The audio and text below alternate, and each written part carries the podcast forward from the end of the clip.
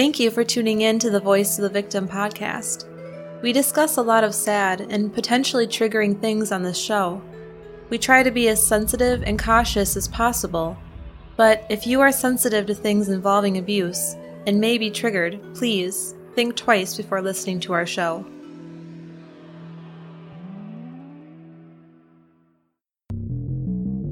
There are over 700,000 sexual offenders in the United States alone.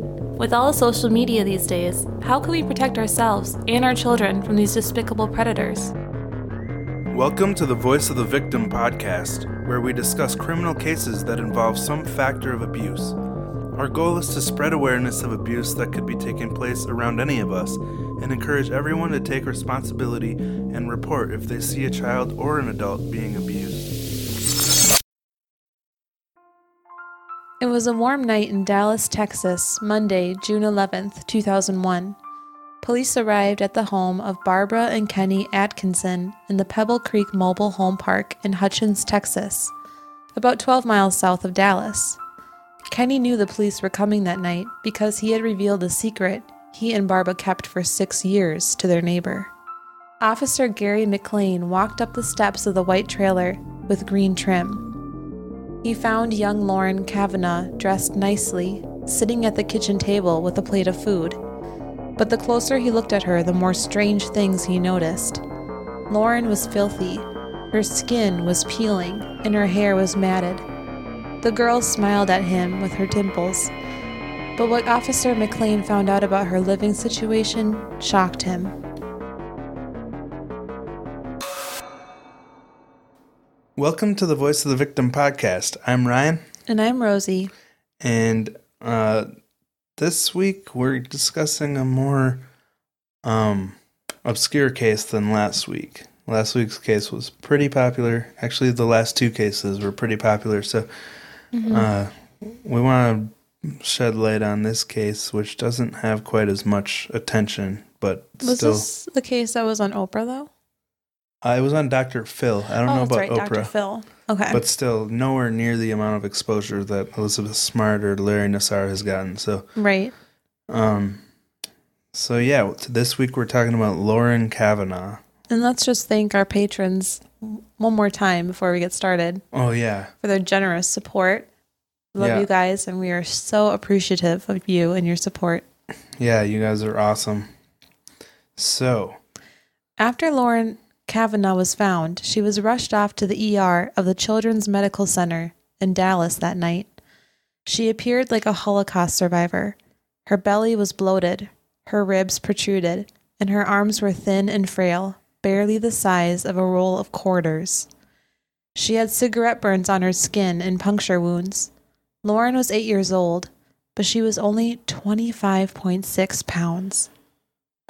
So an average 8-year-old weighs around 50 pounds. So this poor girl's is only half the size she should be.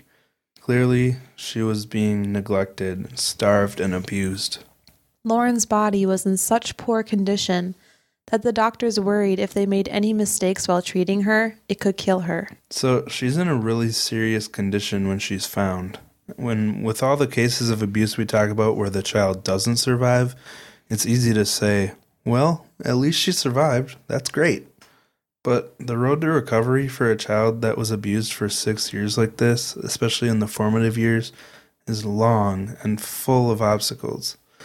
But before we get into more detail about her abuse, let's talk about who Lauren Kavanaugh is. Lauren was born in April of 1993 to Barbara Calhoun. Her friends called her Barbie. Throughout her labor at East Texas Medical Center in Athens, Barbara's best friend, Sabrina Kavanaugh, held her hand, showing her support. Barbie and Sabrina went back about 5 months. When they first met, Barbara was 4 months pregnant with a toddler who was 3 months shy of 2 years old. She was living out of her Chevy pickup truck at the time. A pickup truck has got to be the worst kind of vehicle to be living out of because there's only one row of seats. It had to be a tough situation for the expecting mother with a toddler. The Kavanaughs arranged for Barbie to move in with some of their relatives to get her off the streets. Sabrina and her husband, Bill Kavanaugh, really wanted to adopt a child and Barbie was willing to work with them. Yeah, it seemed like the perfect match. Lauren could go to a loving home of Barbie's friends, people she trusted to take care of her daughter. Throughout Barbie's pregnancy, Sabrina drove her to all of her doctor's appointments. It was about 3 hours worth of driving to get her all appointments between Ennis, Mabank, and Athens. Did I say that right? I would assume it's not pronounced Mabank. Probably Maybank or Mabank. People from Texas, please let us know. I'm just saying it the way it looks. Mm-hmm. Mabank. The doctors would make sure Barbie was all right with giving up the baby to Sabrina. They would even have Sabrina sit out in the hallway during some appointments while they made sure that Barbie wasn't being coerced or forced into the adoption. Mm-hmm. It's nice to see them crossing their T's and dotting their I's to make sure this is what everyone wanted. With some of the crazy stories we've covered, this could have been any number of crazy situations. But Sabrina and Bill just seem like well-meaning and loving people that want to give a child the best life they can. Sometimes Barbie's response to these questions would be like, I want to keep her, but I don't have a job or a place to live, so the adoption makes more sense. But it almost came across as her just wanting to be pitied and not actually wanting to change the situation. Sabrina was there for Barbie throughout the whole process. She was even the one to cut the umbilical cord. The next morning, they all signed the adoption papers, and the Kavanaughs were so excited to welcome their new child into the world.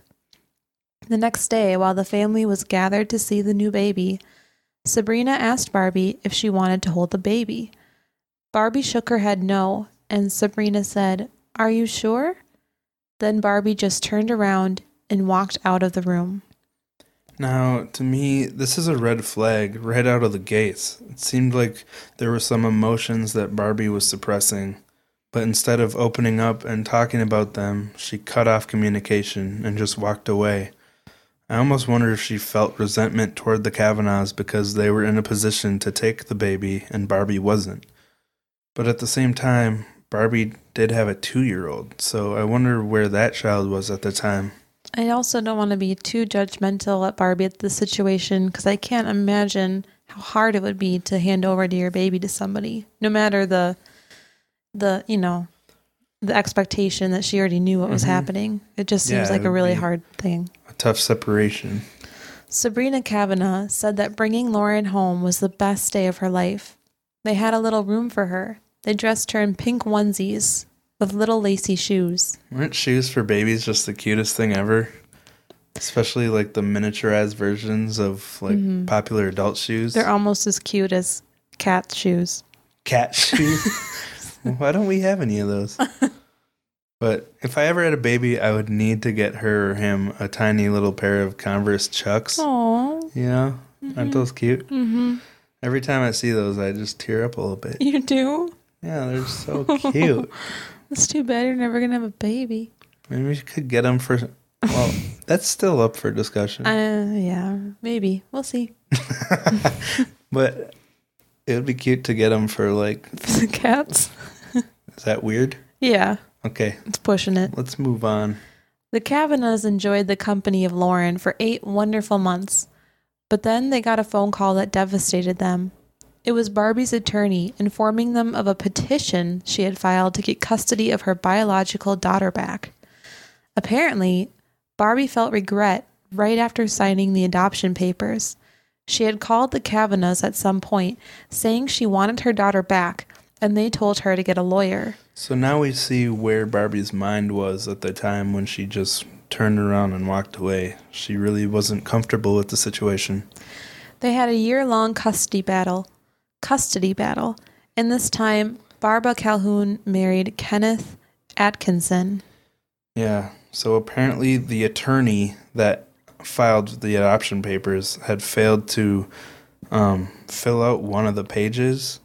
So after a year-long custody battle, Barbara Calhoun, now Atkinson, got the custody of her biological daughter back. Barbie's mother, Doris Calhoun, commented on this, saying, "Barbie has an absolute right to change her mind. A mother who makes a choice to give up a child has not abandoned that child. It is a loving choice. That's a caring choice. It's a wonderful choice, and she is a great person to have made that choice. So knowing everything I know that we're going to talk about, as Ben Kissel would say, I don't know about all that.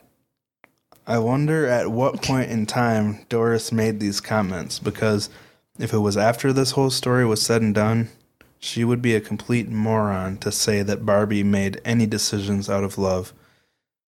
Barbie's not a great person, like her mother wants to believe. So let's get into Lauren's story after this adoption, or I guess reverse of an adoption. So now's the time we need to warn you again. This is where it gets really dark. Barbara and Kenny Atkinson are freaking monsters, and there's no other way to put it. So if you're really sensitive to the abuse and you're going to be bothered by that, this might be the time to turn it off. As the biological mother of Lauren, it was Barbie's job to protect and care for her. But she would not only fail at that, she would become the young girl's torturer, and she would even enlist her husband Kenny in the terrible things they would put little Lauren through. It's disgusting, but Barbie seemed to take pleasure in the pain she caused her daughter, almost like she was trying to get back at her for leaving her at birth. Like the poor girl had any control over it. Barbara and Kenny had 6 kids, but they targeted Lauren as being the bad kid. There was never any real reason for this. They just decided to label her as quote-unquote bad. Now we're going to get into some of the details of the abuse. So again, if you're sensitive to child abuse, know that you've been warned. When Lauren was dirty, she'd be given baths. But Barbie would hold the little girl's head under the water and laugh as she clawed at the sides of the tub and gulped for air. When Lauren was hungry, or more accurately, starving, Barbie would give her macaroni and cheese. But she'd warn the young girl, chew it, but don't swallow it. It's so hard to chew food without swallowing it, especially when you're hungry. So she's supposed to spit it out? Yeah. I mean, I used to try to do this with saltines. Like, I'd try to put as many in my mouth at a time as I could and chew them up, but never swallow. Why? I was a weird kid. I liked the texture of the clump of saltines. Anyway, I don't want to gross anyone out. But, I could never get very far because my body was telling me to swallow it, and so I did. And I was nowhere near starving. I can't even imagine how difficult this would be for little Lauren to never be fed and then have to hold food in her mouth and chew it and then spit it out. That's psychotic. Then Ken would also get in on the abuse. He would rape Lauren, and Barbara would laugh and howl with a devilish delight. She truly took pleasure in torturing this little girl. This is so difficult to understand. How could you do any of this to any child? Another thing I found annoying is how Kenneth would blame it all on his wife, which it does seem like she initially instigated all this, but he could have done something to help this poor girl. Instead, he went along with it and did unspeakable things to little Lauren. Why the heck would this crazy woman fight so hard to regain custody of her daughter just to despise her and torture her? It's ridiculous. Hard to read this outline. It's pretty disgusting what they did. The Atkinsons kept Lauren in a closet most of the time where this abuse would take place. They let her sit in her own feces. They would make her pee on herself. After the investigators rescued Lauren from the closet, they found teeth marks on the doorknob, like she had been chewing on it, trying to open it. They found plastic bowls that had been chewed on because the poor little girl was starving and literally trying to eat anything she could. There was trash all over the closet, and it reeked of urine and feces. Yeah, the investigator that found Lauren commented that when he rescued her from the closet and told her they were going to get her out of there and take care of her, she just smiled at him, like the most innocent little grin, and a lot of the people that worked on this case commented on how sweet her little dimpled smile was. Even though she'd been put through things most of us can't even imagine, she was a bright, smiley child. I'm wondering if all the chew marks, especially on the doorknob, maybe it was also from boredom of not having anything to do. After Lauren was rescued, the medical evaluation showed that her brain had atrophied from malnutrition. Basically, when your muscles atrophy, they lose mass because they're not being used. Okay. And in this case, she wasn't being fed properly, so there was nothing for her body to use to keep her brain intact. Her body had cannibalized its important bones, muscle, and organ tissue just to stay alive. Her stomach no longer produced the enzymes needed to digest food. To avoid her getting refeeding syndrome, they had to use a specially planned refeeding method originally developed for Holocaust survivors to get her body to digest food properly again. They asked her how old she was, and she held up two fingers. When they asked her why she thought she was two, she told them it was because she'd only had two birthday parties. She was truly neglected. She had also asked them if she could go to the potty because her mom and dad don't let her. Oh, poor thing. I wonder I can't imagine this planned refeeding method being very comfortable. I wonder what that entailed.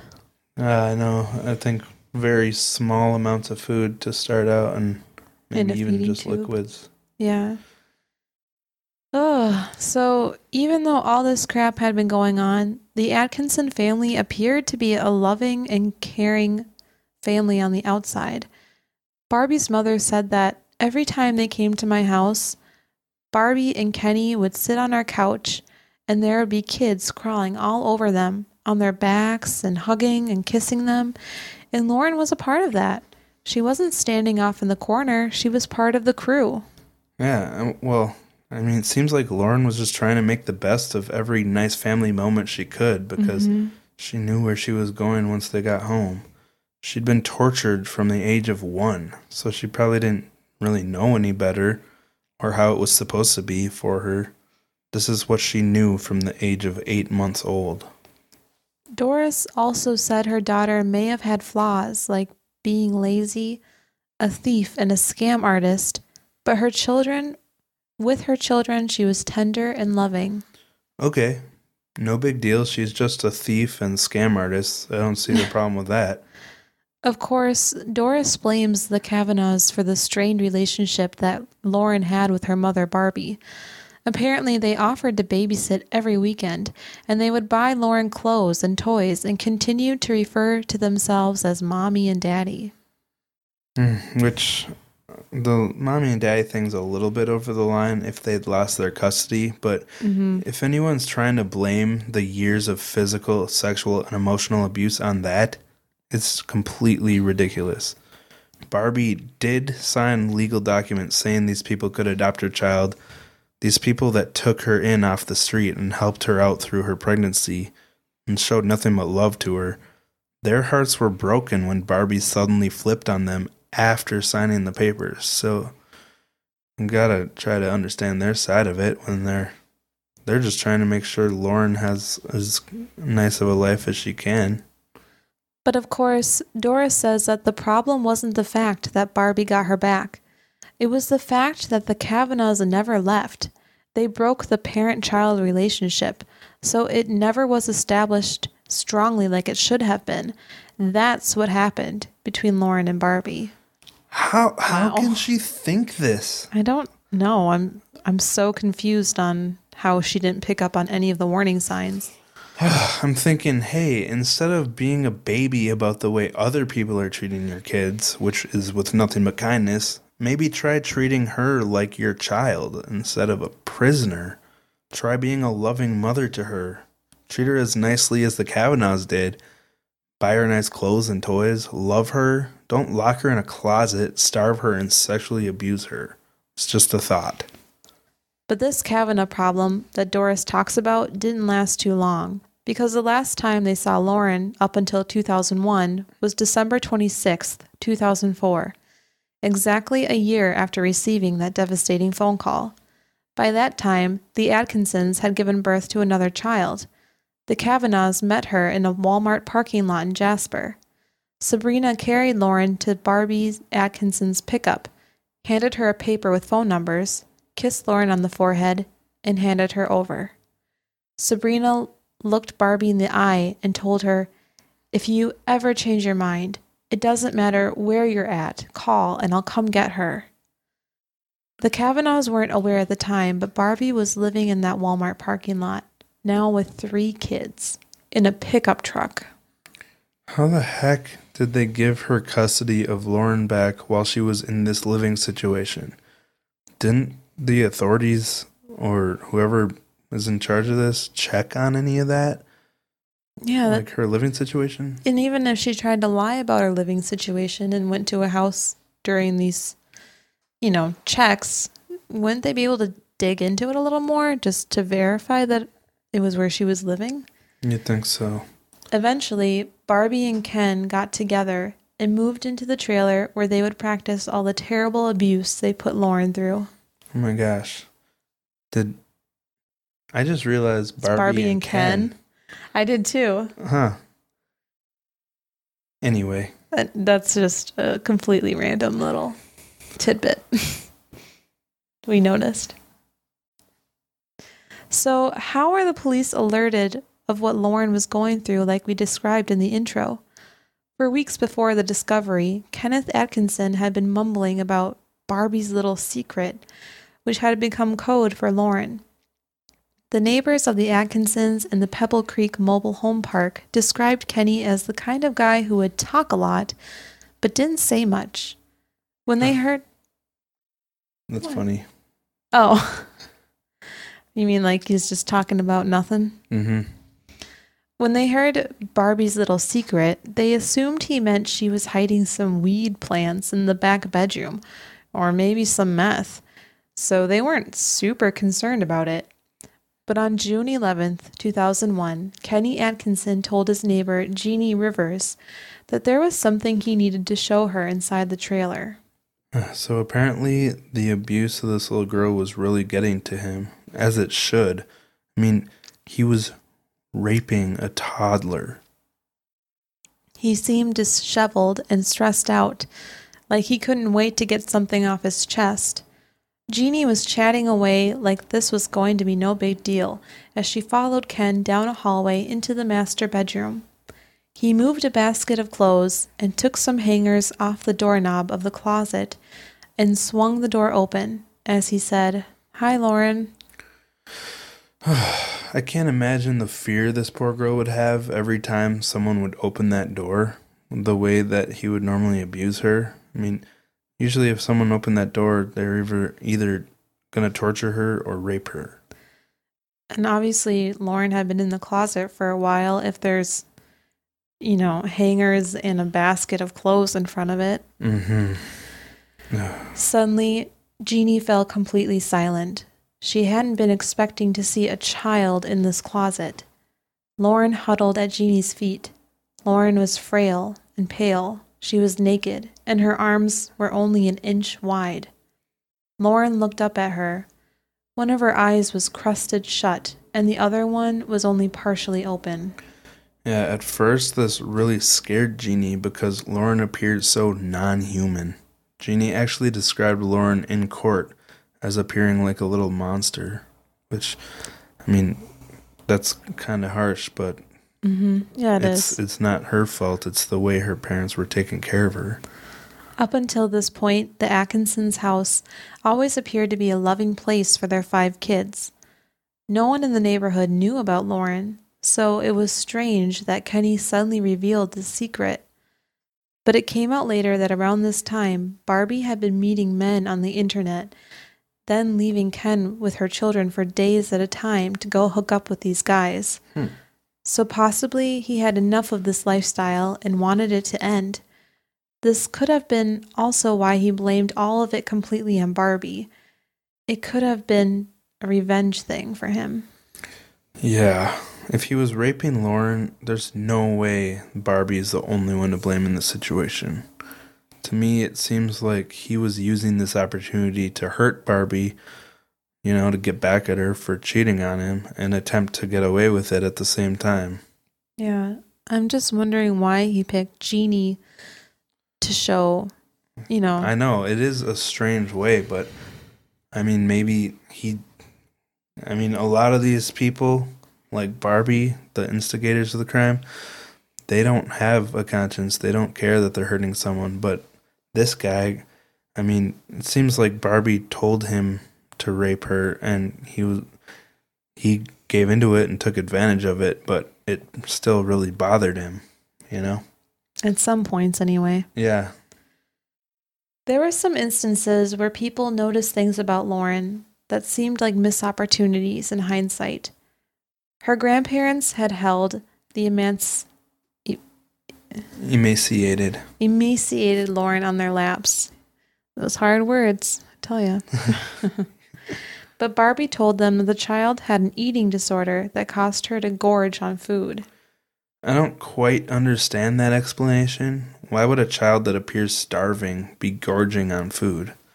Although it could be because the tummy tends to bulge out when a person is emaciated. Like, it's because the body retains a lot of water, as much as it can, and the buildup of this causes the abdomen to expand. So maybe that's why they were trying to explain her starvingness as gorging on food. It's confusing. Her grandma Doris, who we mentioned earlier, said that when Lauren would come over to their house, she was a quote-unquote pig. I don't know why, but everything Doris says rubs me the wrong way. She just seems so insensitive to the plight of this child, and more trying to defend her own psychotic daughter. Doris continued, she would eat everything in sight. She would steal stuff from the refrigerator, like pork chops or a ham bone or anything left over, and take it to her bed and put it under her pillow. Is it really stealing if it's your granddaughter? Isn't that a big flashing red light? Yeah, it is. This all seems like really odd behavior, but Doris claims she never noticed the girl was starving. So how can she say that the Lauren's stealing food from her and hiding it under a pillow? Yeah. I mean, red flag.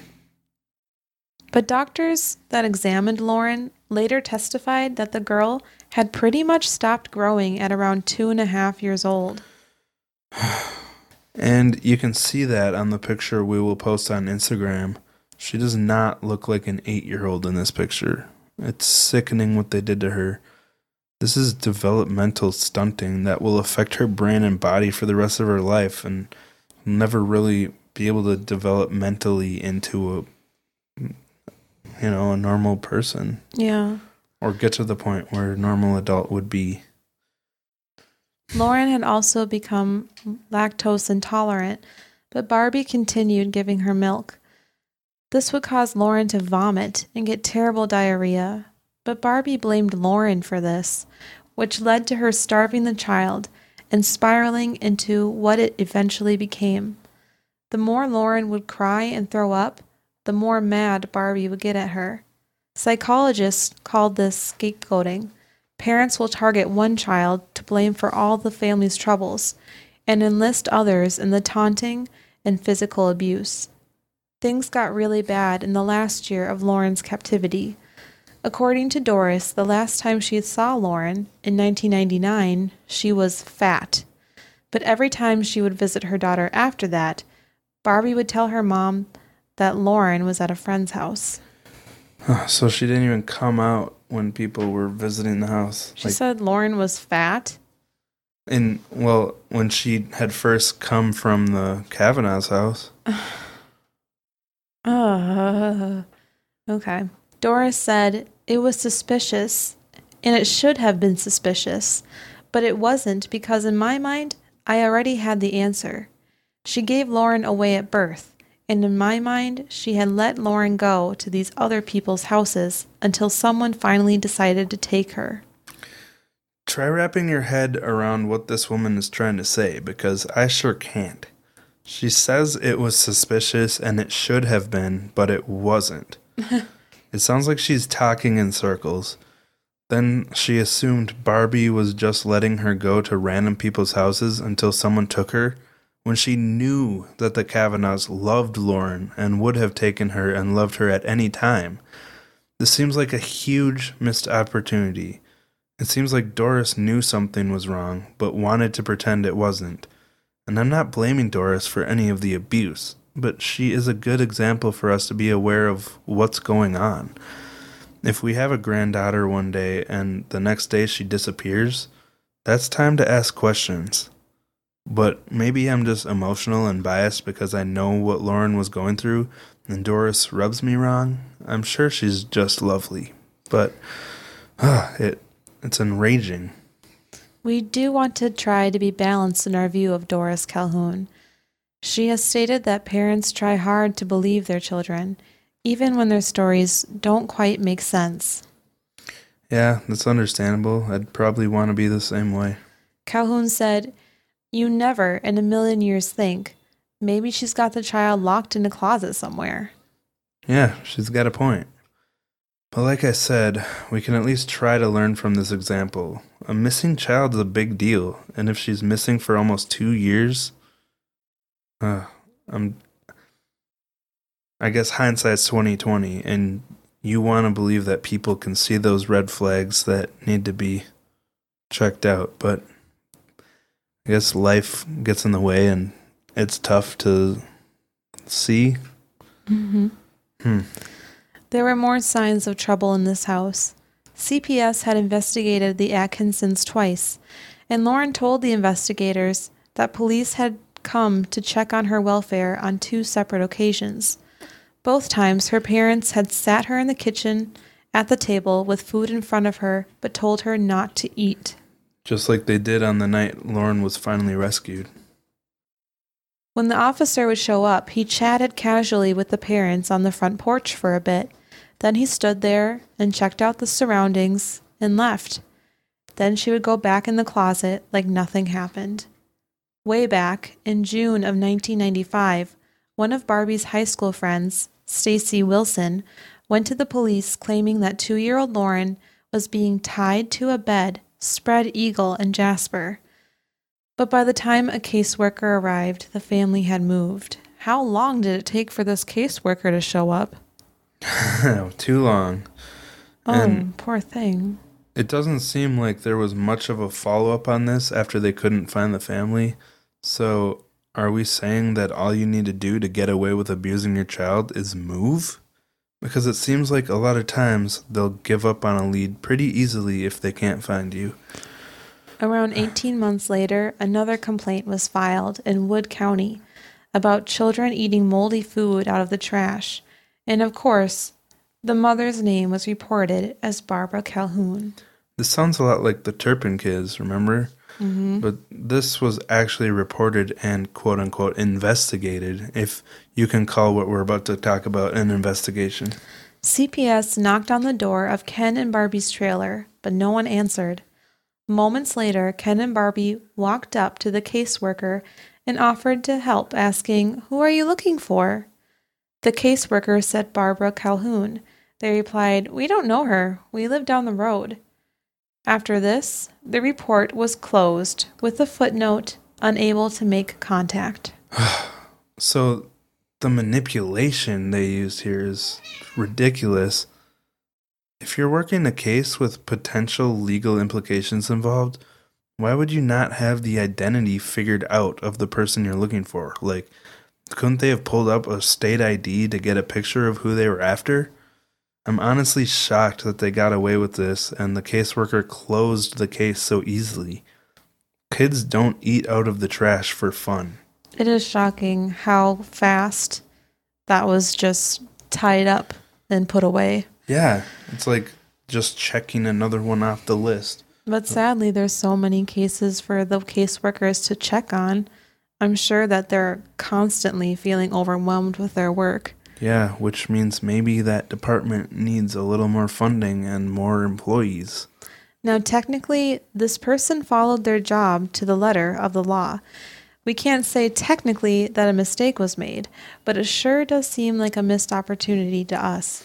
Yes, and we want to remember Lauren's situation was 100% the fault of her mother, Barbara, and her stepfather, Kenneth Atkinson. We can't blame anyone else for the horrors she went through. We just want to find those missed opportunities where someone could have made a difference in her life but didn't.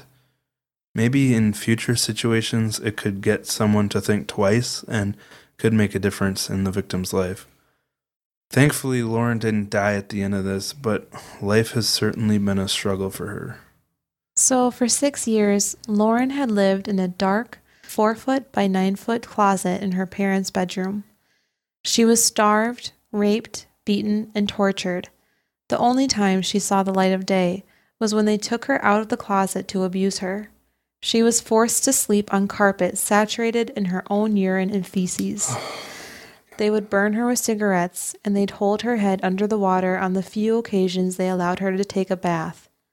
Thankfully, Lauren was rescued from this horrible situation, and she was eventually reunited with the Kavanaugh family, the parents that really loved her. This is a perfect illustration of good adoptive parents, which is why she still identifies as a Kavanaugh. A lot of people that have been adopted or had one parent disown them will refer to their adoptive parents or step-parent as their real parents or real dad. It's because the parental bond means more than just a biological relation or, you know, a night of fun for the parents. A true parent loves and cares for their child, and poor Lauren only got that for 8 months before having it ripped away from her. Thankfully, she did get it back, but not before suffering all this abuse and getting irreparable damage. Ken and Barbie got life sentences for what they did, and it seems very appropriate. They took this little girl's life and put a dent in it that can never be removed. I've said this before, but if you're capable of physically abusing someone, I believe you're capable of murdering someone.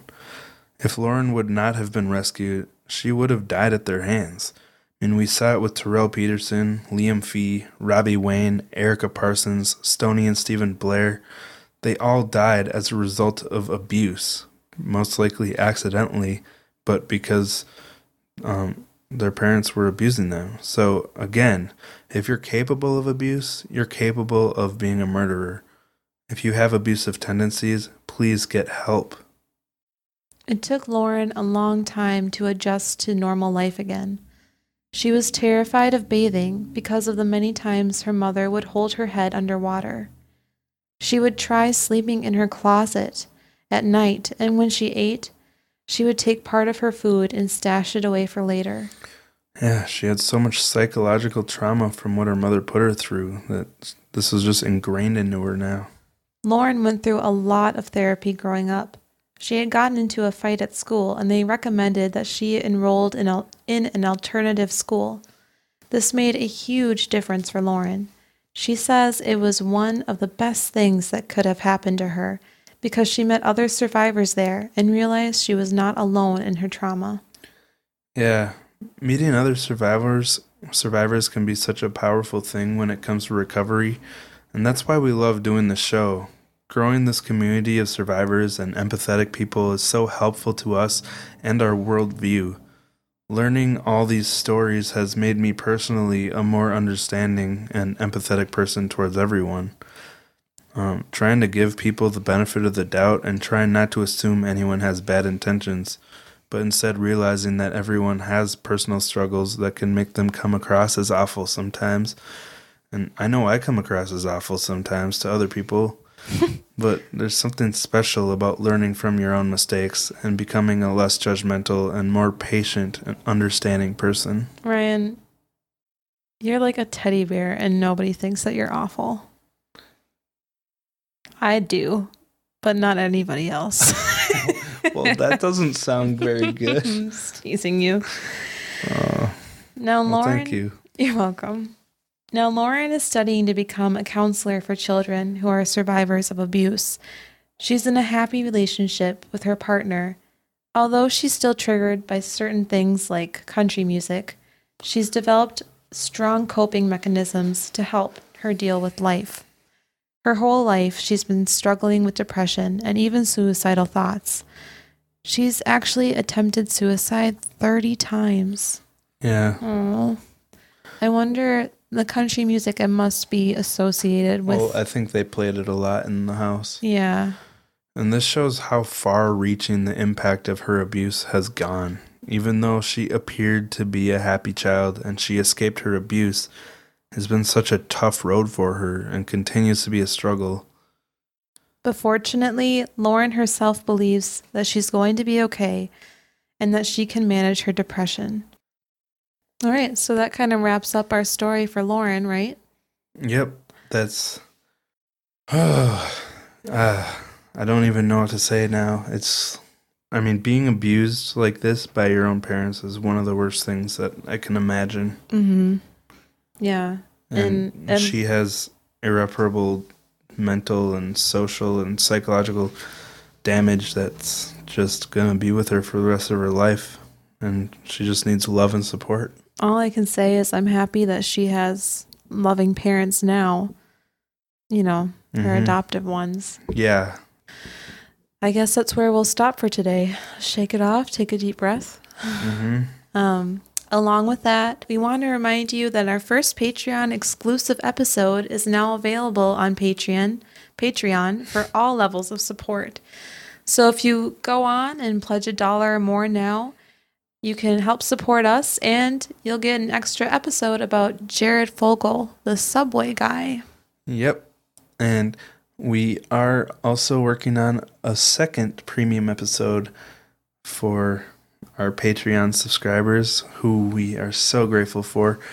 But that one, starting with the second premium episode, will only be available for the $2 level or above. So, you can follow us on Instagram at vovpodcast and Twitter at vovpod, or email us at vovpodcast@gmail.com. And is there anything else you want to talk about this week, Rosie? I'm done with winter, and I'm excited for summer.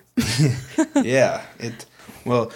We are actually recording this the same night as part 2 of the Elizabeth Smart case, so it's only December 6th right now, and this episode won't be released until much later in the month, so there might be news that comes up that we would like to share with you guys, but it's not on this episode because we're trying to get our December episodes recorded because of my crazy work schedule. By Tuesday of this week, I had already logged 39 hours because the holiday workload is insane. But I'm pretty sure we're going to be able to make it through the month without missing an episode, so that's pretty exciting. No, we will, yeah. We just have one more to record and get put together before the end of December, so... Yeah. So, We can do it. Yeah, I'm really glad to know that we're not going to be skipping a week, because it's really nice. It's really fun to do this, and I know we feel like it's an important thing to keep doing, so... Mm-hmm. So, again... Thank you to everyone who listens, whether you're a patron or not. We appreciate each and every one of you just for giving us the time to hang out and talk about these terrible things and what we can hopefully do to help prevent them. All right. So feel free to email us with, a case that you think that we should cover, or just to say hi. We've been getting some really nice reviews, so if you want to leave us a review... Please feel free. Mm-hmm. And the invitation to share your own personal story is still open. If you do have a story of survival or whatever, we'd love to hear it and share it with our listeners if you'd like us to. So you can email us about that as well. So I think that's it. Thank you for listening, and we'll talk to you next week. Bye. Canada may be known as the friendliest country in the world, but make no mistake, it has some of the most shocking criminal cases too. My name is Christy, and I host Canadian True Crime. I'm Australian, but I've been living in Canada for many years. Canadian True Crime takes a deep dive into some of Canada's most well-known cases, like the Ken and Barbie killers, Robert Picton the pig farmer, and many smaller cases you probably haven't heard of, but are just as fascinating. If you're looking for the facts of the case told in a narrative storytelling format with ambient music, you can find me on your favourite podcast app or social media, just by searching for Canadian True Crime.